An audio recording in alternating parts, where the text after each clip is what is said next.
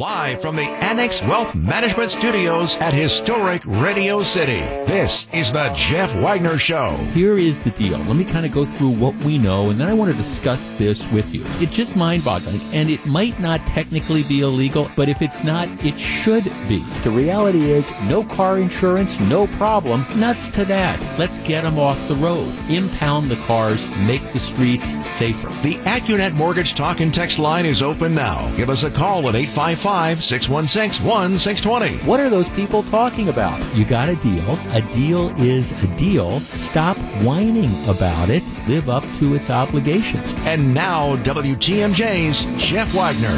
Good afternoon, Wisconsin. Welcome to the show. An eclectic program for a Friday. Some serious topics, some fun topics, and some bizarre topics. First of all, if you are looking for something to do tonight and you want to have a nice fish fry and you'd also like to couple that with you know doing some good for a charity, join me. Um, I, have been talking about this for several weeks. I've had some of the principals on the Lymphoma and Leukemia Society. It's actually Leukemia and Lymphoma Society. It's been they're they're involved in a series of fundraisers, which some of my family members have been involved with as well. But it, it's an area wide thing. Uh, tonight, if you happen to be out in Sussex, I invite you to join me the Fairways of Woodside, which is one of the golf courses they have out there. It's a uh, fish fry for a cause, and a lot of people are coming out.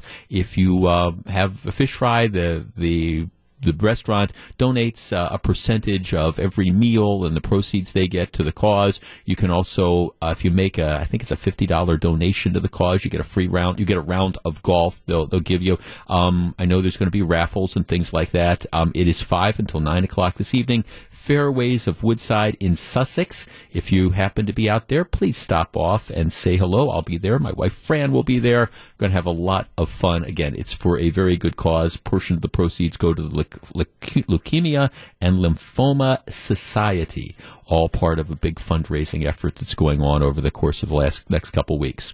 All right, let us get started. Polygamy is the practice of having more than one spouse.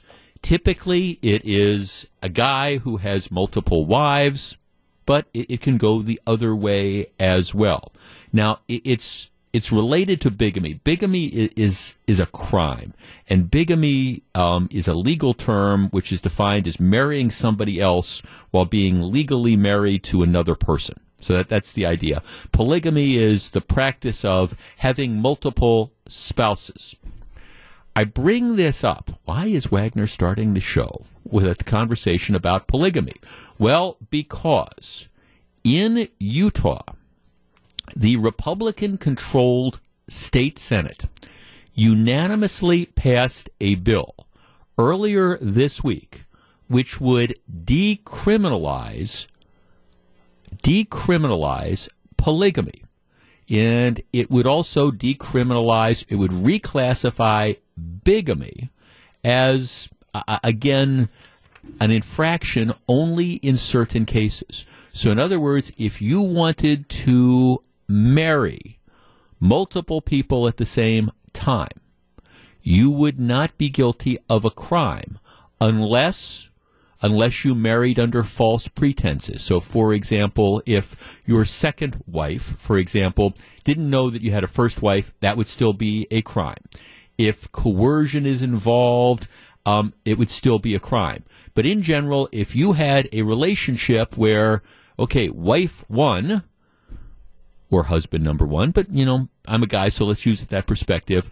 Wife one knows that there's going to be a wife two, and wife two knows that there's wife one, and everybody just decides they want to be one big, happy, multiple spouse family. As long as everybody knows and everybody consents, it would not be a crime. Our number, 855-616-1620. That is the Accunet Mortgage talk and text line. All right. The argument is, and like I say, this was unanimously passed by the state senate, unanimously. It goes over to the state assembly, and it is probably going to be passed. the the just The justification is it gives some certainty to otherwise law-abiding, consenting adults who choose to practice polygamy.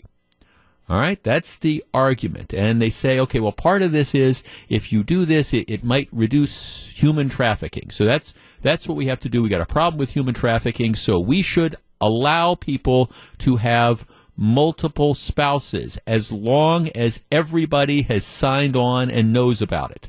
855 616 1620. That is the Accunet Mortgage talk and text line. And again, part of the argument is also, well, you know, if you've got consenting adults, why should we care how many spouses you have as long as everybody is consenting? 855 616 1620. That's the Accunet Mortgage talk and text line. I think this is one of the damn craziest ideas I have ever heard.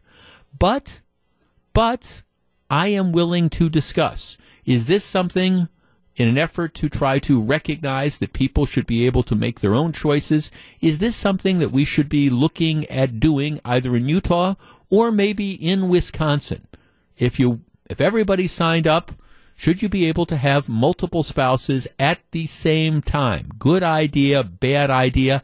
I think it's crazy, but I am willing to discuss. 855 616 1620. That is the Accunet Mortgage talk and text line. Uh, Grew, who is getting married this fall. Well, hey, you know what? You suggest to Mrs. Grew, hey, you know, wh- why don't we but we can save money on the ceremony. We can get a third wife involved, another person involved here. Maybe they can contribute to it as well. yeah, we'll see. yeah, well, yeah, yeah, well, I just throw that out there. All right, polygamy. If everybody is on board, why should anybody else care? 855 616 1620. That's the Accunet Mortgage talk and text line. We discuss in just a moment. This is Jeff Wagner. Jeff Wagner on WTMJ. 855 616 1620. That's the Accunet Mortgage talk and text line. According to a Gallup poll, acceptance of polygamy, having more than one spouse, appears to be increasing. In t- 2018, 18% of Americans believed marrying more than one person was morally acceptable. In 2003, only 7% of those asked took the same stance. The state of Utah is on the verge of decriminalizing polygamy. Bigamy, which is the, the legal term for having more than one wife, um, it, it would still be a crime, but only only if it was done with an element of deception or coercion to it. But if, uh, again, if, if, three people decided we're going to all get married, that, that would not be a crime. All right, from a societal perspective, is that a good idea? I'm sorry. I just think look, and I understand we can define marriage however we want, and I understand that we live in this age where, hey, you know, what people want to do, why should anybody else care about it? But from the perspective of societal standards, um, having more than one spouse at the same time, I think does nothing to promote society. All right, 855 616 1620. That is the Accunet Mortgage talk and uh, texts line. All right. Um, let's see. Our text line is just absolutely exploding here. Um, baloney, one man, 20 women, um, 100 children. All right, who's going to end up paying for them? Um, all right, um, you know, there you go.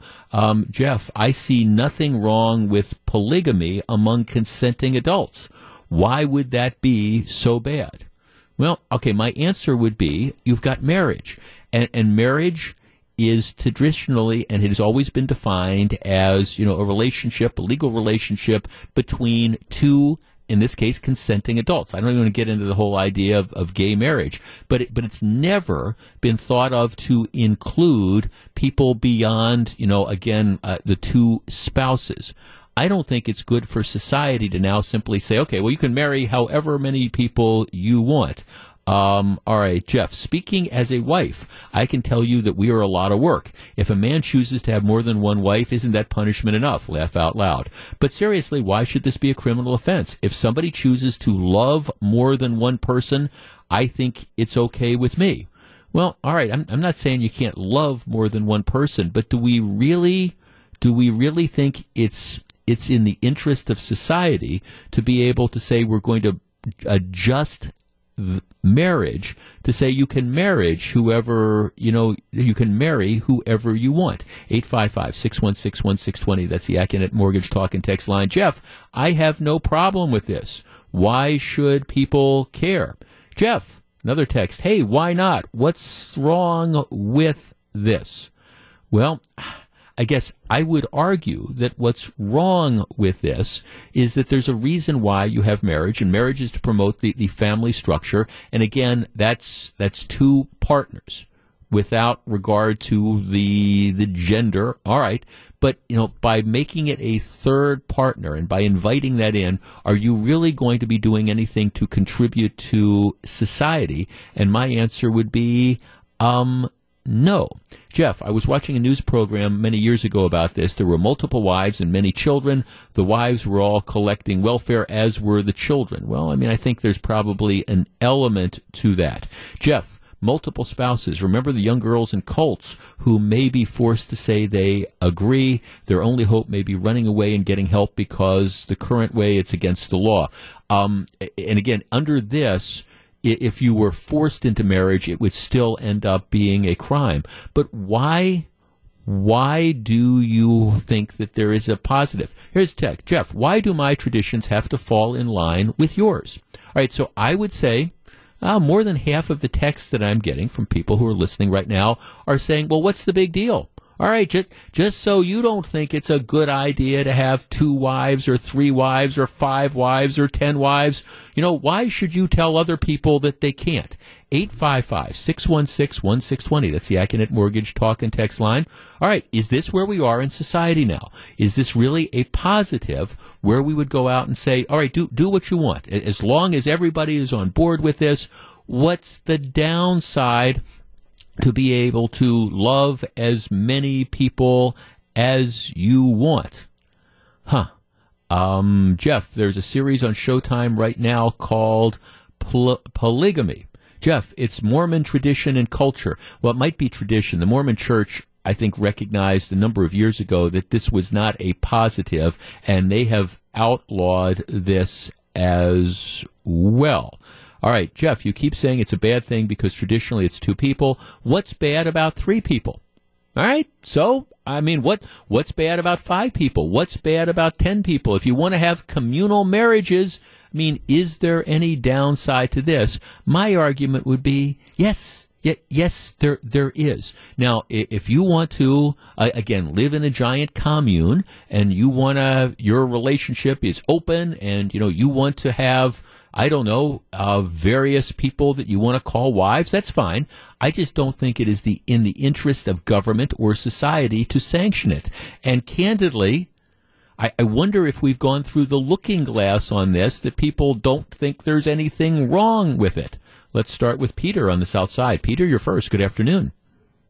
Yeah, I just told your screener, you know, I it's their choice if they want to do it. I'm having enough trouble juggling my wife by by herself. Yeah. But the problem is, is what happens when the husband is paying attention to the other wife more than the other one. It's going to come down to domestic violence and or murder, and one's going to be dead, and the other one's going to be in jail. Well, I, I, don't see any good on this. I well, I mean, th- thanks for that. That's always. I mean, you know, what what what was it? Wasn't that the TV show? Was it like Sister Wives or something like that? I mean, didn't didn't you see that, Jeff? Okay, Melissa Barkley just came in and just started laughing out loud. All right, no, no, you don't understand, Melissa, what's going on here. This Utah is is ready to decriminalize polygamy. I would say 65% of the texts I'm getting, I'm getting a lot, are people saying, well, what's the big deal? If you want to have multiple spouses, why should anybody care? Well, there was another show also, I believe, on HBO. It was a series called Big Love, and that had to do with polygamy as well. When you said sister wives, I just I thought that was funny. Uh, I got it. Okay. Yeah, yeah. Well, okay. Would you want more than one husband? Uh, no, I'm enough to handle. well, that's Jeff. I mean, I, I just don't think that would work, and you know, I I, I, one is enough, well, right? Exactly. Was, and some people would say one is more than enough. Much less. Definitely. absolutely. And, and, again, I'm not. It's you know uh, the same thing would be true with husbands. Jeff, what's the difference? Here's the text. What's the difference between uh, polygamy and a married man having a mistress or two? Well, I'll tell you what the difference is. The difference is that in the one case, it's it's government sanctioned. Here, you know, ha- have you know let let's let's decide that that's what the family structure is going to be. Um, yeah. Jeff, what about taxes? Married filing jointly and jointly and jointly. Um, yeah, uh, that's that would kind of be it. Jeff, I would love to have a second mom to do household chores and pick up the kids from soccer. One mom could be a stay-at-home mom, and the other mom could be the working mom. The kids wouldn't have to be put in daycare to be raised by strangers. Can you imagine the drama between the ladies and the man? I just, I, I just think about that in my head, and that's not something that I would ever want. Well, no, the drama and- and with- let- well, right. He's And- yours tonight. No, he's yours tomorrow. Like it just, ugh. I okay.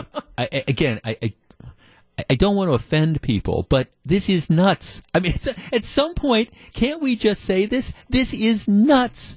It's just flat out nuts to want to have multiple spouses. And it's equally nuts to have the, the state sanction it. The whole idea between marriage is marriage is between, you know, two people. Now, I, I you know, if, if you want to live with three or four or five people in some just, you know, happy commune or whatever, okay, I, I guess you can do that as long as everybody consents to it. But whatever that is, it's not marriage. It's just not, you know, marriage. Uh, Jeff, what about women having multiple husbands? Does it go both ways? Yeah, I, right. First of all, I, I don't want to be, what do they call it, Melissa? They call it like thruples. Isn't that what it's called? You know, where you have, A threesome or something? well, right, where it's it's like I think the I think the phrase is thruple? is thruple. I, I think, and I, I I never thought I would be saying that on my radio show, but I think Fair, that's what it yeah. is. I, I think it's like where you have. And yes, this would be if you had a, a woman that wanted to have multiple husbands and they all were, were okay with that. That would be okay as as well. Um, uh, um, It's an interesting topic, though. well, it, it's just it's just this idea that well you can do whatever you want and, and and why should we care about this? And as long as it doesn't affect other people but but the truth of the matter is it, it does affect other people. First of all i just don't think it's healthy period and to me it's just a, a recipe for societal disaster and if that makes me a dinosaur fine but i, I don't think we're ready to essentially decriminalize bigamy in this state. I don't think we're ready to do it in this country. To me, it is a fringe sort of thing, and why do you cater to the fringe? And yet, that is precisely what's going on. And then again, why in the world would you want more than one spouse? It's, I just sit that out there. Who wants more than one spouse? Imagine Valentine's Day. You'd have to buy, you'd be spending lots of money. Well, you you you would, and then you'd have to make sure that everybody got, Got the same thing? thing. What was the show? There what? There, what was the show on? It was like on Showtime or HBO a number of years ago. It was oh. HBO. Um, Well, and- that and- one's called Big Love. But that was Big Love, Big the Love, HBO one. Yeah, Yep. yeah. I just I remember watching one or two episodes and thinking, just too very strange for me. Just just just too very strange for me. But if that's if that is your heart's desire to have multiple spouses, well, okay. If you decide that that's really what you're all about, you can move to Utah, and pretty soon I think it's going to be okay. This is Jeff Wagner. This is Jeff Wagner on WTMJ.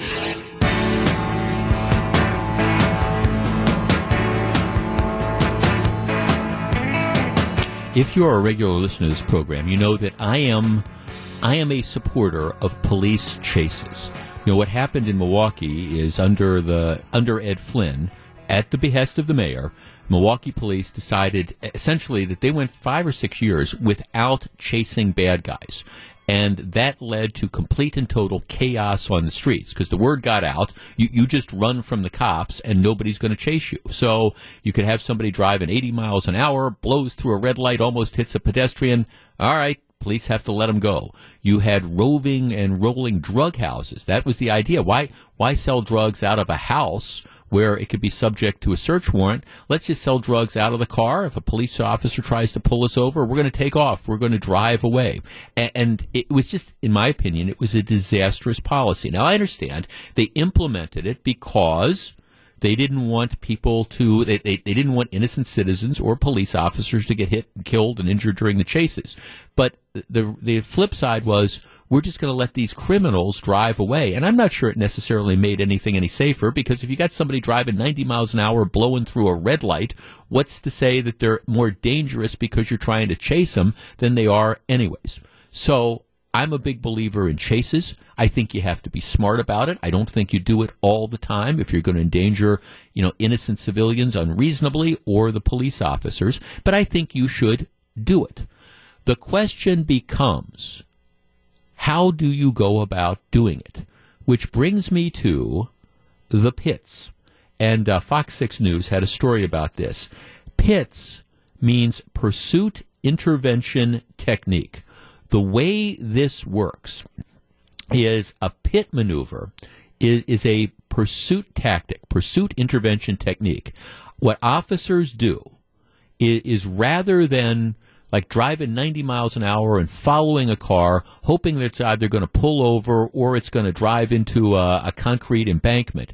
Pits is something that officers do by taking the front quarter of their car, their squad car, and kind of banging into the back quarter of the car they're chasing and then steering into the escaping vehicle. So that's kind of the pit maneuver. You're trying to take out the car. You're trying to disable the car. It's it's a technique that is effective in many cases, but not exclusively. But it's a technique that involves first of all, the police knowing what they're doing, and secondly, it involves a degree of, of risk because you're not really ramming another car, but you're trying to uh, spin the car out. Now, um, in our area, there are one, two, three, four, five, six, seven, eight. There are nine communities that allow officers to use this maneuver if they've been trained. And then there's lots of communities that don't. Bayside, Cudahy, Fox Point, Hales Corners, Oak Creek, River Hills, South Milwaukee, Wauwatosa, West Milwaukee, Whitefish Bay, and the Milwaukee Police Department do not allow officers any, under any circumstances to try to disable cars in this fashion. They let them go. They'll chase them and they'll hope that they're able to catch them. Maybe they'll put down stop sticks, but they don't allow this pursuit intervention technique. Our number, 855-616-1620. That's the Accunet Mortgage talk and text line. And there's a couple arguments against this. First of all, hey, it, it's a little bit more dangerous to try to do this. And secondly, there, there's the cost element. I mean, if you're, admittedly, you're driving a thirty or forty thousand dollar police car and you're banging into somebody you're trying to chase, you're going to cause damage to that car. So let's tee this up. All right, should more communities consider doing this, or at least giving op- officers the option to do it, in an effort to try to end police chases sooner, thereby reducing the risk, say, to other people that are out on the roads? My answer is is yeah. I think we should be training all our officers as to how to do this, and then I think we should give them the ability to do this technique in order to say, okay, we're, going to try to avoid getting involved in a 20 mile um, chase at high speeds. 855 616 1620. That's the Accunet Mortgage talk and text line. All right. Should we adopt the pits? We discuss in just a moment.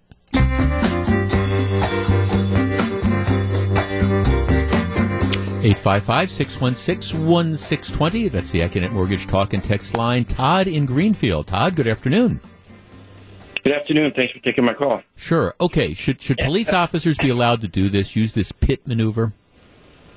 I'm kind of surprised that they can't. I thought that they all could. To be honest with you. Nope. When you look at a police chase, I just wanted to point something out. The longer a police chase is allowed to go on, it looks like more and more squad cars get involved then the risk goes up for anybody, not you know, innocent people and the extra cop cars getting injured. Right. What what's the cost? What's what's the cost comparison to medical bills to a body shop repair?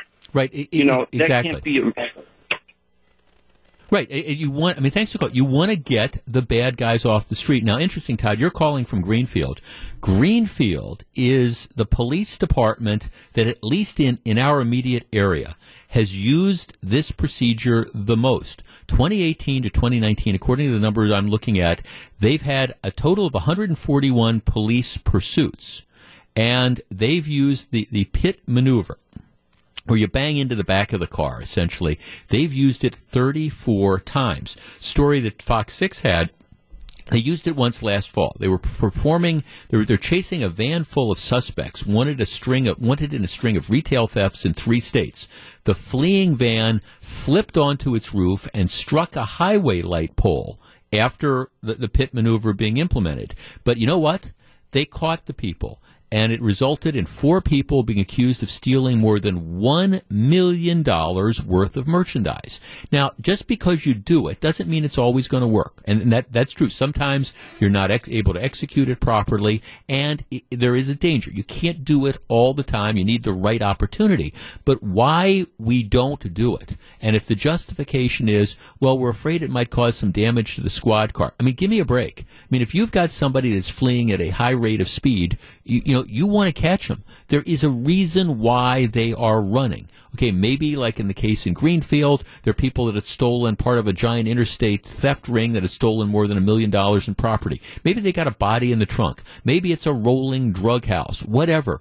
We have to give law enforcement, at least in my opinion, enough ability to use all the tools at their, you know, at their disposal. Now that's not saying just because you're trained in doing this maneuver that it automatically means you're going to do it all the time. Of, of course not. just like, you know, it's not saying that just because you have the right and the authority to chase somebody that you're going to do it all the time. Sometimes you just have to let them go and you have to say, okay, we're going to get them tomorrow. But th- this idea that we're not going to train the cops in this maneuver and that we're not going to allow the police to do this this maneuver. It just doesn't make any sense to me.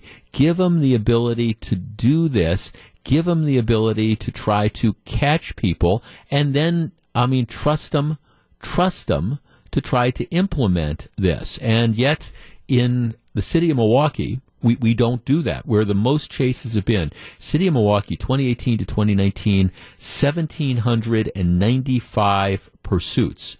Um, they, they've never they're not allowed to execute this procedure. Now, there's other things you can do. You can try to put down stop sticks and stuff like that, but it's just not as effective. To me, it's the pits.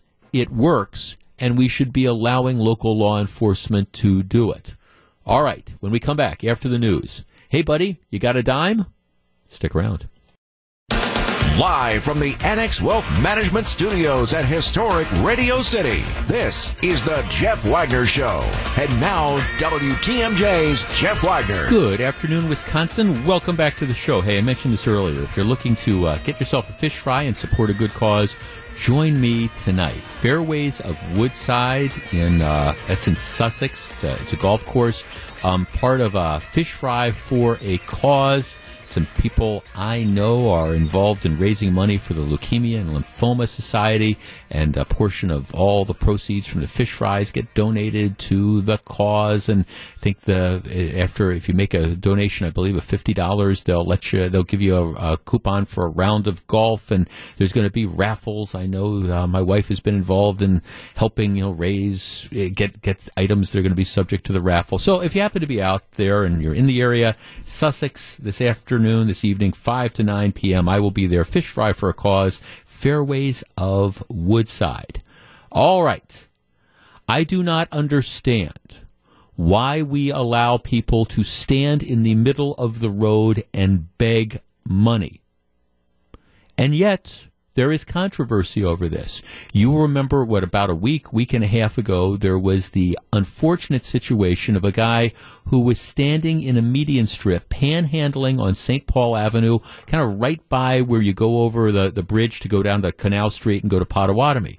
What happened is you had a guy who was drunk and drugged you know, who was in a car coming down that hill. The man was, I think, panhandling. He had his back turned, ended up getting hit and killed. And, and again, it takes nothing. I mean, you had the, the driver who was drunk and drugged and were drugged. I think probably both. Okay, so he's responsible for this. But at the same time, if you didn't have somebody standing in a median strip panhandling, the person would not have been in the position to get hit. Now, again, I, the, the person, I'm not, not blaming the victim in this case. I'm just saying it, it's amazing to me that this does not happen more. Now, in the city of Milwaukee, they do have an ordinance which prohibits loitering, standing on on the median strips. Unfortunately, it's it's not vigorously enforced. We have right outside our studios, Capitol Drive and Humboldt. There is a woman who routinely and regularly in the afternoon stands with a sign trying to beg money, stands on, on the corner of Capitol and, and Humboldt. And it, it's a narrow little median strip area. And, and candidly, it's just, to me, it's a miracle that, that something bad hasn't happened because, again, you've got these cars that are making the left turns. If anybody were to actually stop and try to give her money, well, all right, th- there's a good chance that you're going to get rear-ended, all those type of things. And and again, it, it's I appreciate that the Milwaukee police have all sorts of stuff to do, but but it's a dangerous practice. And when you see people doing it, I think they should stop it. Now, I bring this up because Wauwatosa is considering a new ordinance on panhandling. Wauwatosa used to have an ordinance that prohibited um, aggressive panhandling. They did away with it a number of years ago when the ACLU threatened to sue them. Said, okay, this, this policy, it's unconstitutional, boom. So they, they did away with the ordinance. They are considering bringing it back in a way. What they are considering doing is adopting an ordinance that I think would be similar to the way Milwaukee's operates, which essentially would say that you cannot you cannot stand and solicit things in any of the city and city's median strips. Now, this means it's got to be to pass the to pass constitutional muster. It's got to be what I would say content neutral, which means panhandlers couldn't do it, but you'd also uh, prohibit I don't know, the firefighters over Labor Day from standing in the median strips with the boots collecting money. Um, it would prohibit, you know, people selling bottled water or something on the median strips. It would say you can't stand on the median strips and solicit things, try to sell things, etc. Our number, 855-616-1620. That's the Accunet Mortgage talk and text line. Not only do I think Wauwatosa should adopt this, I think every community should adopt it, and I think the city of Milwaukee should be more aggressive in enforcing its ordinances. It is a huge danger, at least in my opinion, to allow people to stand in median strips and either sell stuff or solicit money. Nothing good comes of it. Now, I, am and again, I am amazed that more people aren't injured. I would be curious to see whether there are any numbers of cars that are involved in accidents again, because you're not anticipating that some car is going to stop to maybe you know, buy a bottle of water or give somebody who's bumming money, give them the money there's all sorts of ways that you can go and I don't know sell products and beg money, but standing on a median strip, at least in my opinion, is not one of them. And my guess is you have probably seen all sorts of near misses when you come into contact with this. Okay, 855-616-1620, that's the Accunet Mortgage talk and text line. All right. Should the communities stop people from standing in median strips and either selling stuff or begging for money? My answer is not just yes, but heck yes. What do you think? 855 616 1620. That is the Accunet Mortgage talk and text line. We discuss in just a moment. If you're on the line, please hold on. Back to take your calls. Here's WTMJ's Jeff Wagner.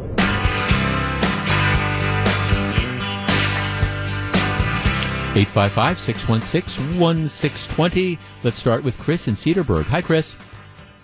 Hi, how are you? I am well, thank you. Okay, panhandling on the median strip. I don't understand why we allow it. I agree completely. I mean, uh, first of all, most of the people look kind of sketchy, and then you know you don't under you know you may they may have a mental state or they just it's just not a a, a good situation, and also you know they may get hit, they may step into traffic, and it's yeah. just there's no place for them there.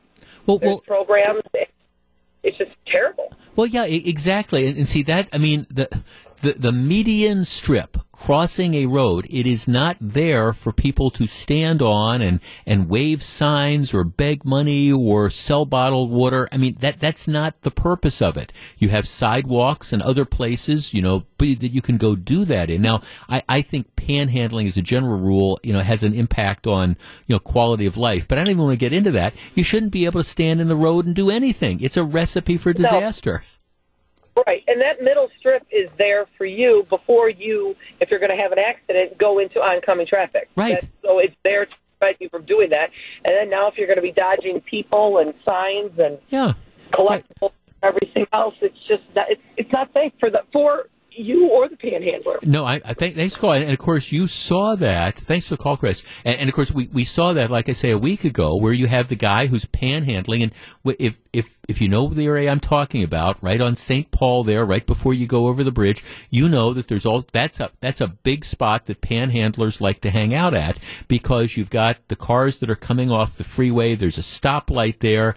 I, I think maybe they figure, all right, people maybe they have money because they're heading down to Potawatomi or, or whatever. So you had somebody that was in that general area with his back turned, and again, I'm not I'm not criticizing the victim other than the victim was in the wrong place at the wrong time, but he shouldn't have been panhandling. Now, it doesn't excuse the, the drunk drug driver that lost control of, of the car and hit the guy from behind, but, but these are the type of things that can happen. And my guess is it happens, maybe not the deaths, but my guess is from a property damage perspective or a minor injury perspective, it, it probably happens more than we hear about. Because, I mean, I can just imagine a situation, somebody I don't know, slows down or stops because they decide they want to give money to the person standing in the median strip. The person driving behind them has no clue that somebody in front of them is going to stop when they have the right of way, and boom, then you have rear end accidents and things of the like. The middle of the street is not the spot to be begging money. And I guess that's not necessarily the most incisive thing that I've ever said, but it's certainly true. Let's talk to Janet in Wauwatosa. Janet, this is your neck of the woods. Yeah, it is. Um, and I agree 100% with you. I am literally driving down Highway 100 and North Avenue just now. Yep. And like I told your screener, there's always a guy in a, a, a he's holding a dirty old flag. He says he's a veteran, and he's been there four months. And I mean, many months. And um, I had called one time and told the Wauwatosa police that I almost got rear-ended because I had to stop because a car in front of me stopped Yep. and let them know about it. And Wauwatosa's answer to me was, "We don't have an ordinance against doing that." and yeah, you love it. And then two other things, real quick. In Greenfield, my sister lives in Greenfield, and they do have an ordinance, and they do call every time they see a panhandler. They call the police, come and shoo them off. And the guy who sadly was injured or killed, I, I'm not certain, down by um, where Potawatomi Killed. is there on Killed. Paul. He, oh, well, that's horrible. But here's the thing. Police go, there's a police station right down around the corner. Yeah. And when I go down there to play bingo with my friends, I can't tell you how many times we go by there. They're begging there, if not on the next corner. Yep. And the police drive right by them and do nothing. Yep.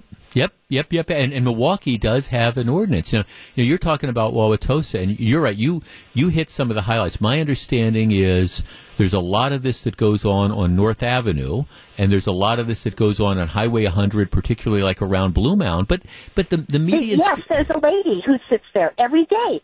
Every day I go by that place twice a day for work. And every day you see the guy there on Highway 100 and North Avenue, and then you see the woman on Highway 100 in Blue Mountain in the center. yeah, it's it's right. Nothing good is going to come of this. Hey, hey thanks a lot for the call, No. Janet. I, I mean, I, I hope I hope your representatives are listening to this because th- this, if we think. Okay, well, you know, we, we, we want to help the unfortunate people, and we don't want to crack down on panhandling. Well, well, well look, uh, First of all, I don't think people should give money to panhandlers. That that's number one. But you don't have to agree with me. I mean, if you want to give money to a soup kitchen or you want to donate money to I don't know a homeless shelter or something, that that's what we do. Because when you're giving money to the people that are out there bumming it, you don't know how that money's going to get used. But I don't want to have that debate. I don't don't want to have that debate.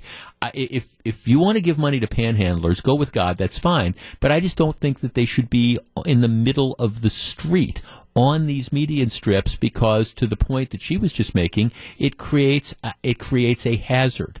My guess is there's all sorts of automobile accidents that are there, and the worst case scenario, like I say, I, there's this woman that does this every afternoon when I leave here, or it seems to me it's every afternoon, and she's standing there and she's got the cardboard sign and stuff. It's a narrow little median strip, you know, right on the corner of Capitol and Humboldt. And I'm thinking, gosh, if some car stops to give her money, good chance it's going to be rear ended. You've got lots of cars. One of the stoplights is out, so you never know exactly when you have the right to make the left turn or whatever. It's been. Have you noticed that, Gru? That stop sign. You you travel that way. That stop sign on the south side of the street, the stoplight. It hasn't worked for months. It just hasn't worked for months. Yeah, it's been a couple weeks. Okay, it's been But out. yes, it's, it is an issue. It has been for a longest time. You go, huh? That's really interesting. That- does maybe I don't know. Does anybody drive by and look at this? Okay, this is a major intersection, and the stoplight is out. if one other one goes out, and sometimes it happens, then it just becomes the blinking red four way stop, and it's like two, like you know, it's a four Inter- it's a nightmare. Well, it- it is, and- dangerous. Well, it, it, it is, and it's kind of like, okay, does, does is there like nobody in the city of Milwaukee that pays attention when like the, the lights go out? Well, okay, but of course, so, so you got the, the light that doesn't work. You've got the panhandler that's sitting in this really narrow median strip as people are making left turns, not sure whether they have the right of way or not because, as I mentioned, the light doesn't work. And and I'm just thinking there, there's going to be accidents, and you know somebody's going to get hurt. Maybe it's going to be the panhandler. You hope not. Yeah, you, but you hope it's not anybody else as well. I mean, just all right. Let's just start either number one, enforcing the ordinances, or in the case of Wauwatosa, at least give the police a chance to do something. Is that asking too much? I would say no. This is Jeff Wagner. Jeff Wagner on WTMJ. So very glad to have you with us. This next story, I lump into the category of no good deed goes unpunished.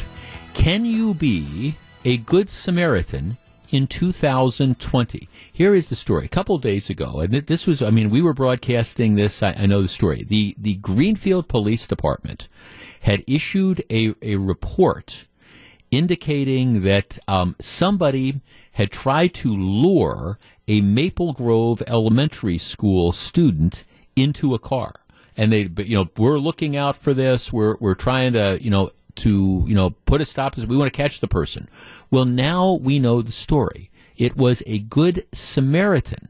Here's the deal. The investigation began as there was a, a kid who was the other day trying to, you know, uh, on the way to school about 8.30 in the morning. Female student walking to school when a car approached her and the driver offered the girl a ride to school. The student refused. The driver said, Look, it's cold outside. You sure you don't want to ride? The student ran into the school. This car did not follow. And it was okay. We, we have somebody that's child enticement, this woman trying to lure the, the child into the car.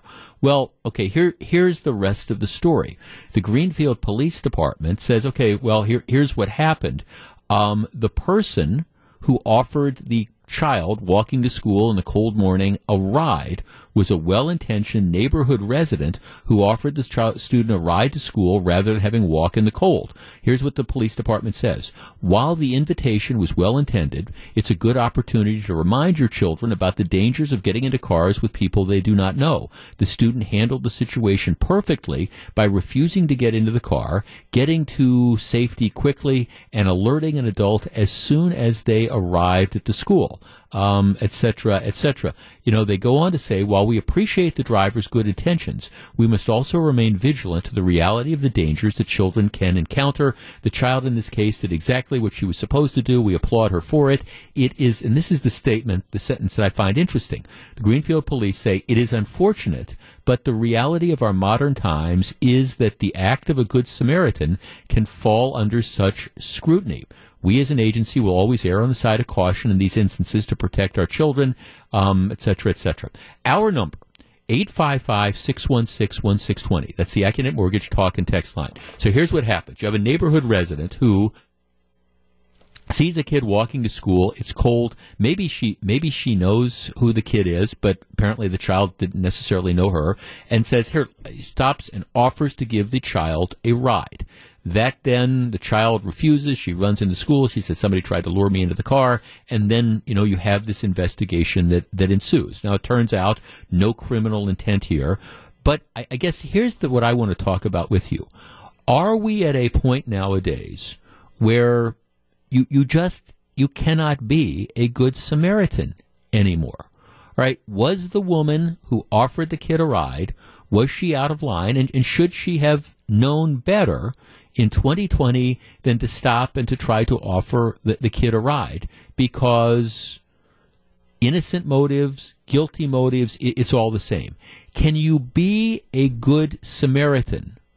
Or is just the reality of, of today such that, gee, I'd love to give the kid a ride. She looks like she's freezing, but I, I just, I've got to drive on because if I try to stop, people are going to think that I'm, I'm a child predator. I mean, have we really made an end? Is, is, is being a good Samaritan now simply impossible? in today's day and age. Our number, 855-616-1620. That is the Accunet Mortgage talk and text line.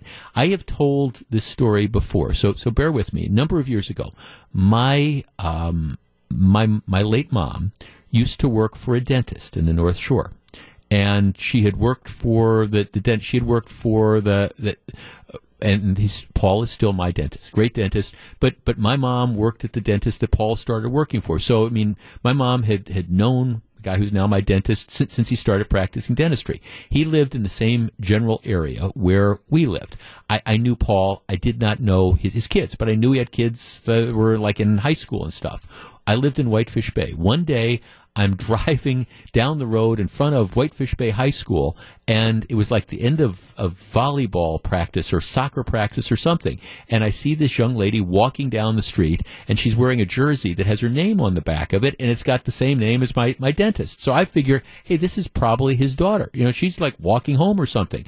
I, I wanted to stop. I really did. I wanted to stop, roll down the window, and, and say, you know, would you like a ride? But I, I knew that in all likelihood, before I could explain, hey, I know your dad, you know, my mom works with your dad, etc., I'm afraid that this girl's going to be blowing some whistle and screaming that there's this, you know, middle-aged pervert that's trying to get me into the car. So I drove off. I, and it just, I, and I've told that story before, but I, I mean, I just, I drove off because I wanted, I, I wanted to be the good Samaritan. I wanted to give a ride, but I, I knew that, that even even just making the offer in all likelihood was going to have the police at my doorstep, you know, an hour later. So, and she ended up walking home. 855-616-1620. That's the Accunet Mortgage Talk and Text line. And I don't criticize anybody in connection with this. I guess I'm just observing that isn't it kind of unfortunate maybe that we've come to this point that you, you can't try to do a, a good deed because there are some bad people out there, and even if it's only one out of a thousand, this is what we have to teach people. It's what we have to teach the kids. Be afraid of, of strangers because bad things can happen. But, you know, most of the times the reality is it, it's going to be well intentioned people or just, hey, it's cold. I'm going to try to give you a ride. Karen, downtown. Karen, you're first. Good afternoon.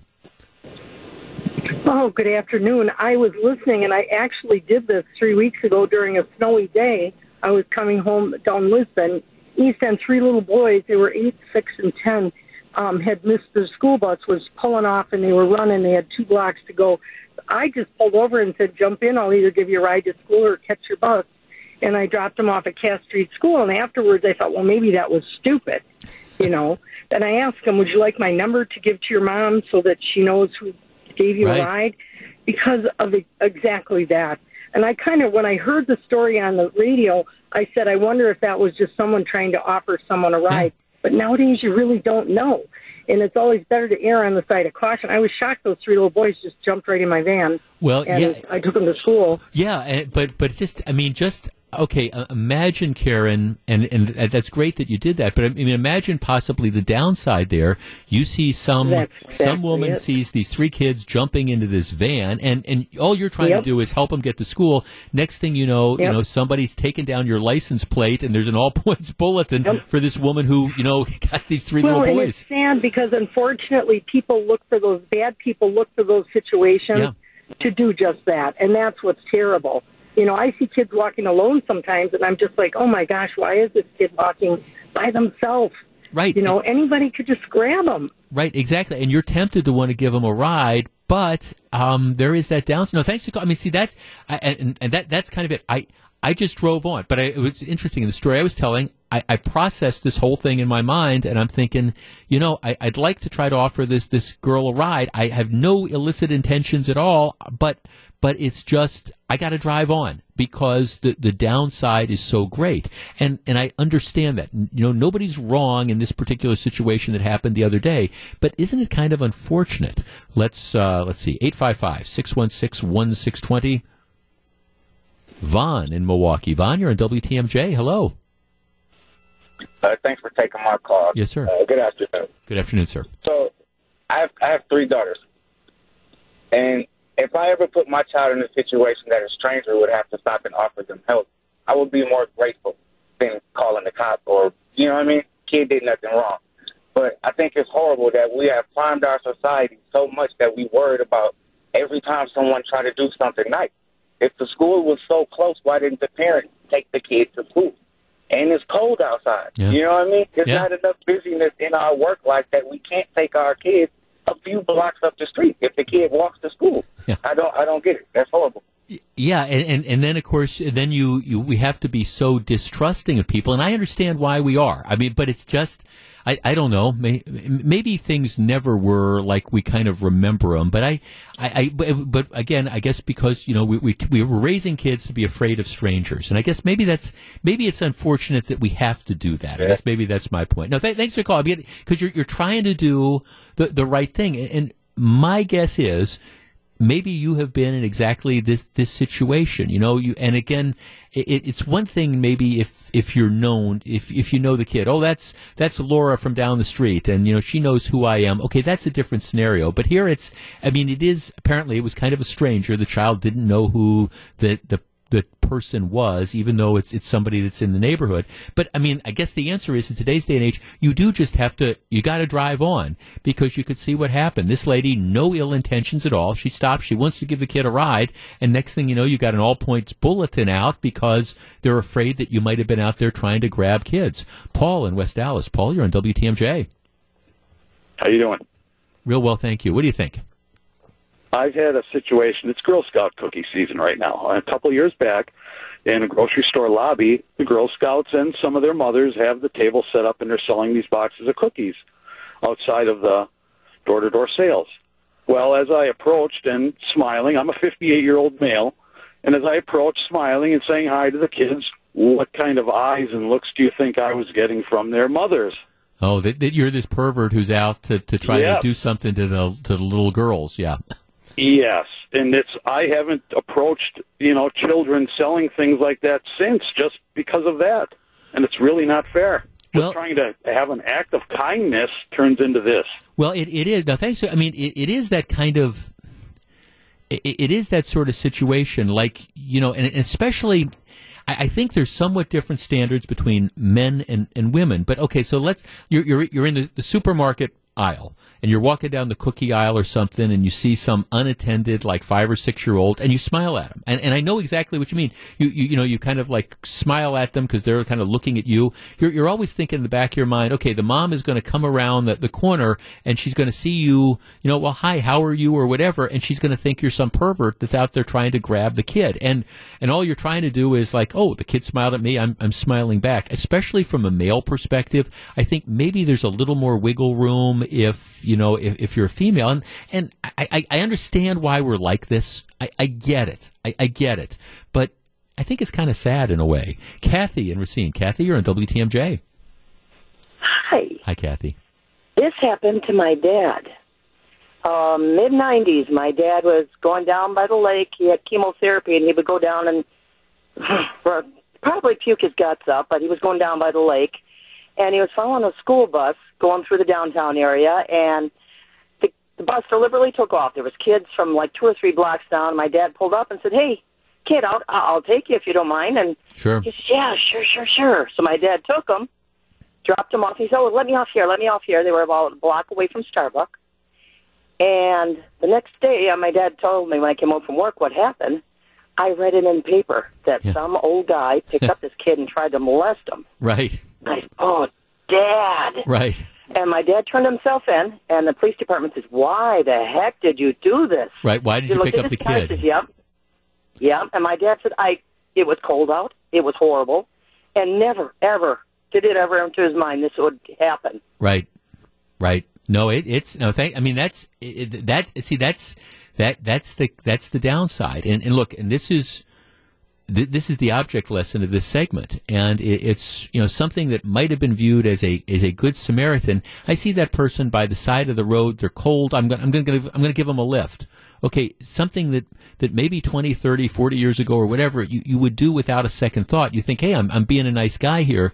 You can't do it anymore, especially when it comes to children. This is Jeff Wagner. Live from the Annex Wealth Management Studios at historic Radio City, this is the Jeff Wagner Show. And now, WTMJ's Jeff Wagner. So, Rusty, it is okay to laugh. I, that, I think you and I both, both did it. The, tomorrow is supposed to be the first spring training exhibition Mhm. baseball game. Um, the problem, and I, I thought Greg Matzek's taped report during your newscast was sort of the master of understatement because um, the I, I mean I've been hearing this earlier on because there is apparently a 100% chance a 100% chance of rain tomorrow, which has some of us scrambling behind the scenes to figure out you know, how, how, how they're going to cover that. But then what was the end of Six report? He said, well, this might be a little bit, my word, not his, problematic because there's like a flash flood warning or something for. Apparently, I'm, I'm, I'm looking. I'm looking it up here, and apparently they're expecting over a half inch of rain in Phoenix, Arizona tomorrow. Which, Right, and there's nowhere for the rain to go. Yeah. Exactly. Right. So okay, so we're we're hoping to have baseball, but it you know, and of course that uh, unlike opening day when you didn't have a roof at Miller Park, they want to play opening day.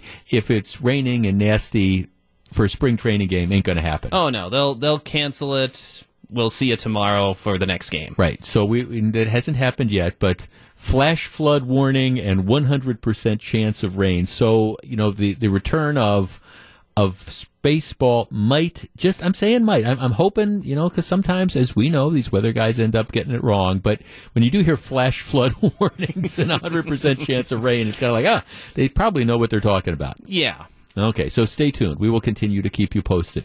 All right, Gru, are you a fish fry boy?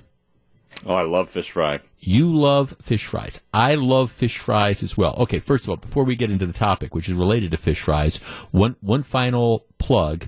If you happen to be out in the Sussex area th- this evening, you can join me. Um, my, my family has been involved in this larger effort in connection with the Leu- Leukemia and Lymphoma Society um, to, to raise money. It, it's part of this ongoing thing. A lot of high school kids across the area are involved in, in doing this. And one of the uh, events that, that, for example, my wife's granddaughter is putting on with a number of other people as well is this, this fish ride. It's going to be at the Fairways of Woodside, which is a golf course in Sussex. And a portion of the proceeds from every fish fry goes to the, the Leukemia and Lymphoma Society. And apparently there's also, if you donate 50 bucks, they'll they will give you a, a free a certificate good for a free round of golf and I know there's going to be raffles and things like that. I'm going to be there from 5 until 9 or maybe a little bit after 5 until 9. So if you're looking for a place to go and grab a fish fry and you happen to be in the Sussex area, stop off, help uh, get yourself some good food and support a wonderful cause. All right. So I am a fish fry. To me, fish fries are excuses to eat tartar sauce, and that in and of itself is, is great. But it's got to be good tartar sauce. Okay, so Gru, you're a fish fry guy. What what is your favorite type of fish for the fish fry? Uh, so well, I'm, I'm just a classic. Uh, just, Cod? I like the cod. I do have a soft spot for smelt, and and that's just comes from my mother. Yeah. Uh, no other reason. I Yeah, I was I'm, just I'm normal. not a, I'm not a smelt guy, but okay, but, I think people that's that's the normal reaction. Uh, if you you learn that you just eat tiny tiny fish whole, uh, it doesn't sound very appetizing to most people. Right, but uh, but, but so uh, essentially, you, you go to a fish fry and you're you're going to be going the cod route. Yeah, but I'm open to pretty much everything. Yeah. Okay. So- Well, yeah. Me, me too. I but but here's the interesting thing. I am a perch guy.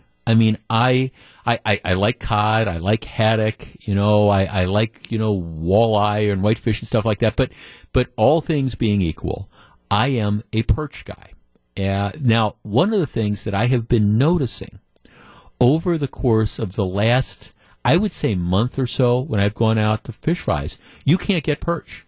Yeah, yeah, that's uh, that's the common case at, at lakefront. Yeah, I mean it, it's become too expensive for Right. people. Right. So, You ca- you cannot get perch. Now this is going to become even more of an issue because we, you've got Lent coming up. You know, um, you know, Mardi Gras is is Tuesday. That's and then Lent starts next Wednesday. And um, for me, it doesn't have to be Lent for me to eat fish fries on, on Friday or Wednesday or any time. But for a lot of people, you know, they, they still follow the tradition, especially during Lent, that you're only going to eat fish on Friday. So I, I bring this up because there's already been a shortage of perch, and there's a really interesting story posted on JS Online as to why why this is. And what they are finding is the type of perch that we get around here. It, it's yellow perch, and a lot of it comes from Canada. And what's happened is about 90% of yellow perch comes from Lake Erie uh, near the Canadian side of, of the border. And here's what's happening. Canada has, number one, limited the number of perch commercial, limited the number of perch that commercial fishermen can catch in order to allow for more opportunities for sportsmen. So that's number one. Blame Canada for that. In addition, the problem is that the walleye are eating the perch. Um, and this is what the J- Journal Sentinel story says. You know, walleye has become popular with pe- people who fish recreationally. And so um, Canada has allowed this to grow because people, you know, want to go fish for walleye. Well, what's happened is there's so many walleye that they've they've decimated the smelt population. So the walleye are they've they've already started eating your smelt, and now they're moving on to the next food source, which is um, perch. So you, you've got both of these things, you know, you know, going on, and from time to time, you've also got some other dead zones in Lake Erie. There's all sorts of factors, but but perch is becoming much more difficult to get, at least the, the yellow perch that we are used to. So what's happening is some restaurants are, well, they're, they're, there, there's this thing called European perch, which is Zander. Um, and so it, it's, it, it, it's not perch. I mean, well, it, I mean, technically it might be perch, but it's it's a less expensive fish that comes from like Poland or or Russia. Um, it comes to the U.S. frozen, and it's nowhere near as good as yellow perch. yeah, some restaurants are moving on to bluegills too. Right, you got you got bluegills, but I mean, whitefish is now the big thing, and walleye are the big thing. But you know, as we as we move on, it's tougher and tougher to get perch. Matter of fact, where were we? We were we were somewhere the other night, and they just they, they flat out said we don't have perch. There was another restaurant I was at about a week and a half ago that had perch, but it was it was market price. I mean, it was extremely expensive, and I went ahead and had it. But I think you know, I, I I'm not sure I would do it again. But I really love perch, but it, it's just more difficult to get. All right, that is the background. We are moving into let. Our number, 855-616-1620. That's the Accunet Mortgage Talk and Text line. Let's have a little bit of fun on a Friday afternoon. All right, it, it's, it's your, Lent is coming on. Fish fry season is here. All right, what, what is the type of fish that you go for when it comes to the fish fries? And are you like me to be really, really, really bummed out over the fact that it's going to be extremely difficult, not just over the next couple weeks, but you read some of these stories over the next couple years, it is going to apparently be very difficult to get the kind of perch that all of us grew up with. 855-616-1620. That's the Accunet Mortgage Talk and Text line. And for guys like me who are perch guys, what is the best alternative if it is offered? Because candidly, when it comes to getting perch, I'm afraid I'm going to have to get used to disappointment. All right, 855-616-1620. That's the Accunet Mortgage Talk and Text line. Let's talk fish fries the week before Lent. Back with your calls in just a minute. If you can't get perch, what's plan B? This is Jeff Wagner on WTMJ. 855 616 1620. If you're just tuning in, okay, Lent starts next week. If you live in Wisconsin, chances are you're a fish fry guy or a gal.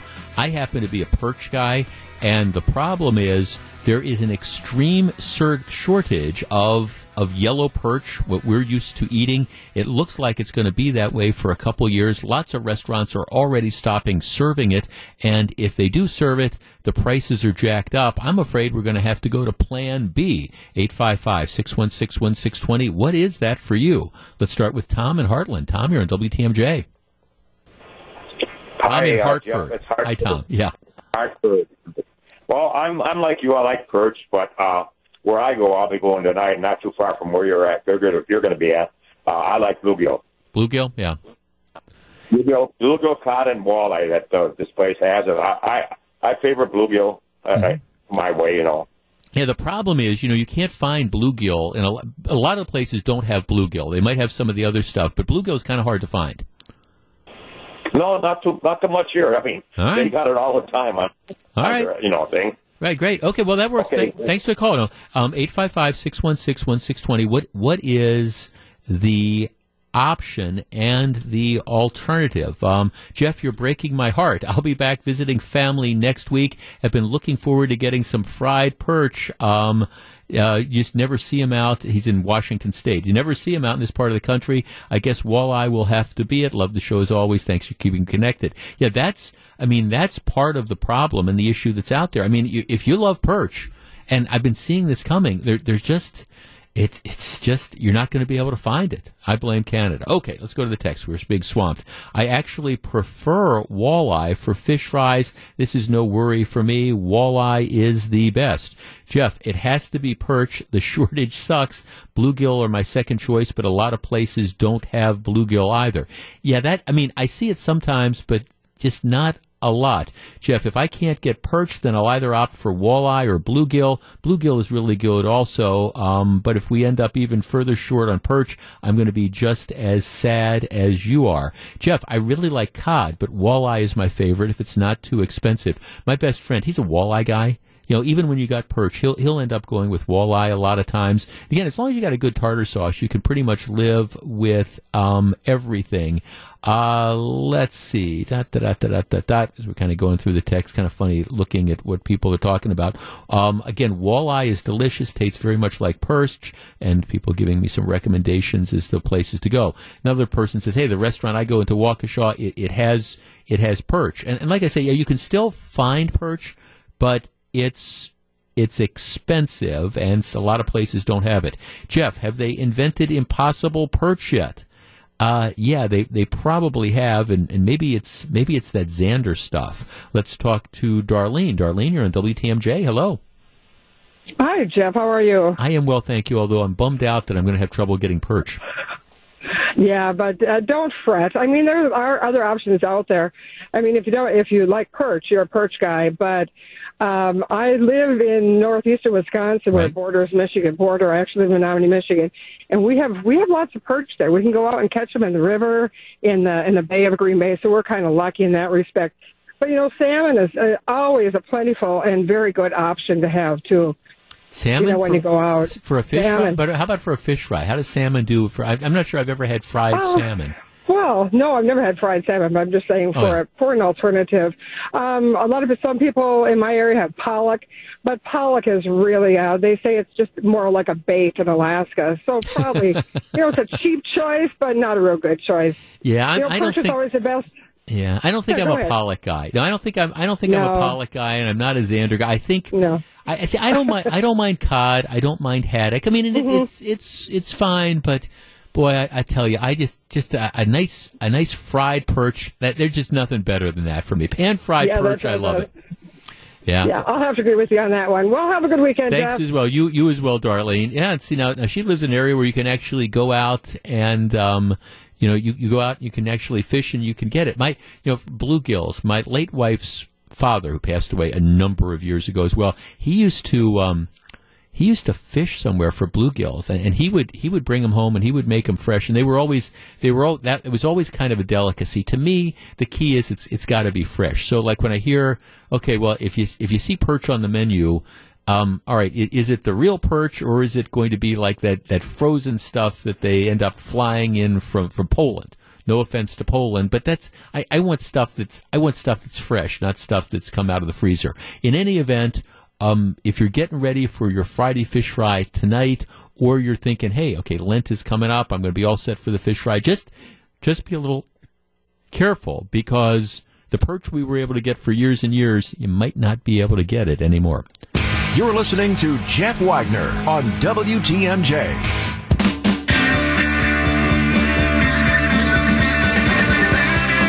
I don't know what you do about this, but it is it is a big deal. The uh, the story that's in the New York Times and the Washington Post today, all, all the headlines are uh, senior intelligence officials telling Congress that that they're getting indications that Russia wants to screw around in our elections uh, again. And they're trying to do it in perhaps some more sophisticated ways of, you know, doing it through like a, uh, websites in Iran, et cetera, et cetera. And the story is that President Trump is unhappy that this information is being conveyed and is now public um, eh, because you know he thinks it reflects badly on him. You know, I, here is my frustration. It is, and I don't care. I don't care whether you're a Republican or a Democrat or a conservative or a liberal or moderate, whatever. I, the, the idea that you have foreign governments who are trying to mess around in our election is isn't a, is a big deal. I mean, it is a factor. The problem, and I'm not talking about you know efforts, cyber attacks to you know hack into computer systems and and things like that and alter election results. I, I'm talking about disinformation campaigns, you know, which because of of the World Wide Web, so what happens is you've got some Russians that set up uh, their their own website trying to advance the interest of candidate X, and they, they make it look like it's a website in Manhattan, Kansas, and instead it's something that's the content is being generated by the Russians and it's coming from Iran or, or whatever. And and that's I mean that's the type of stuff that I think is very very insidious. The problem is there's limits as to what you can do to stop that. I mean that that's just the reality.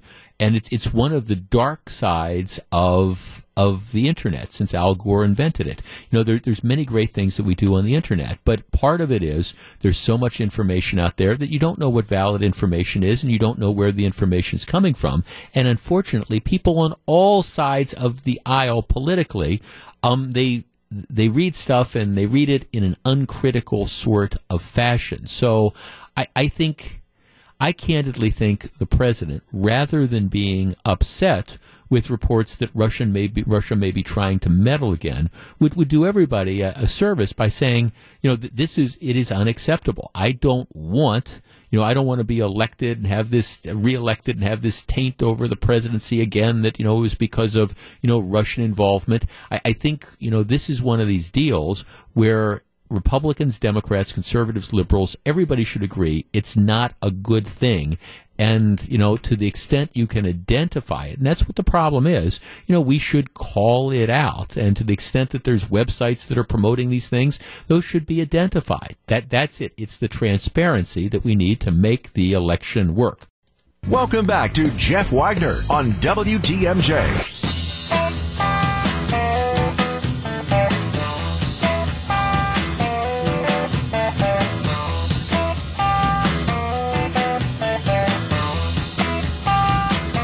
This is one of the undercovered political stories. Now, the big political story this week in the presidential campaign was the stunning underperformance of former New York City Mayor Michael Bloomberg at at the first debate that he participated in.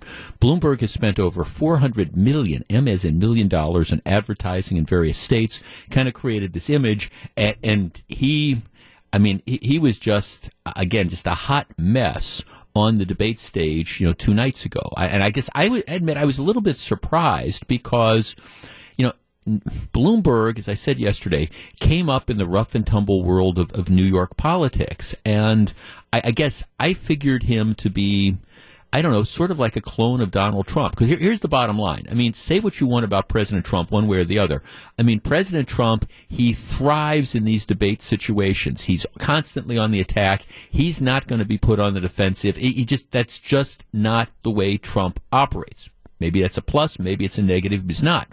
What happened uh, to Bloomberg the other night was predictable. He he was starting to surge in the polls, and you had all the other candidates ganging up and going after him, and he looked very, very defensive. He did a terrible job. There's a big story in the New York Times today. A lot of his advisors are trying to figure out why why he was as bad as he was, because they said he prepped. They, they said they knew this was coming. The attacks he was getting about his support for things like stop and frisk, and the attacks he was getting for I know lawsuits that women had filed against him over the years. These were not. Un- it wasn't like, gee, this came out of left field. This was a complete surprise. Apparently, you know, they they they prepped him on all this, and he still just you know was one giant mound of flop sweat.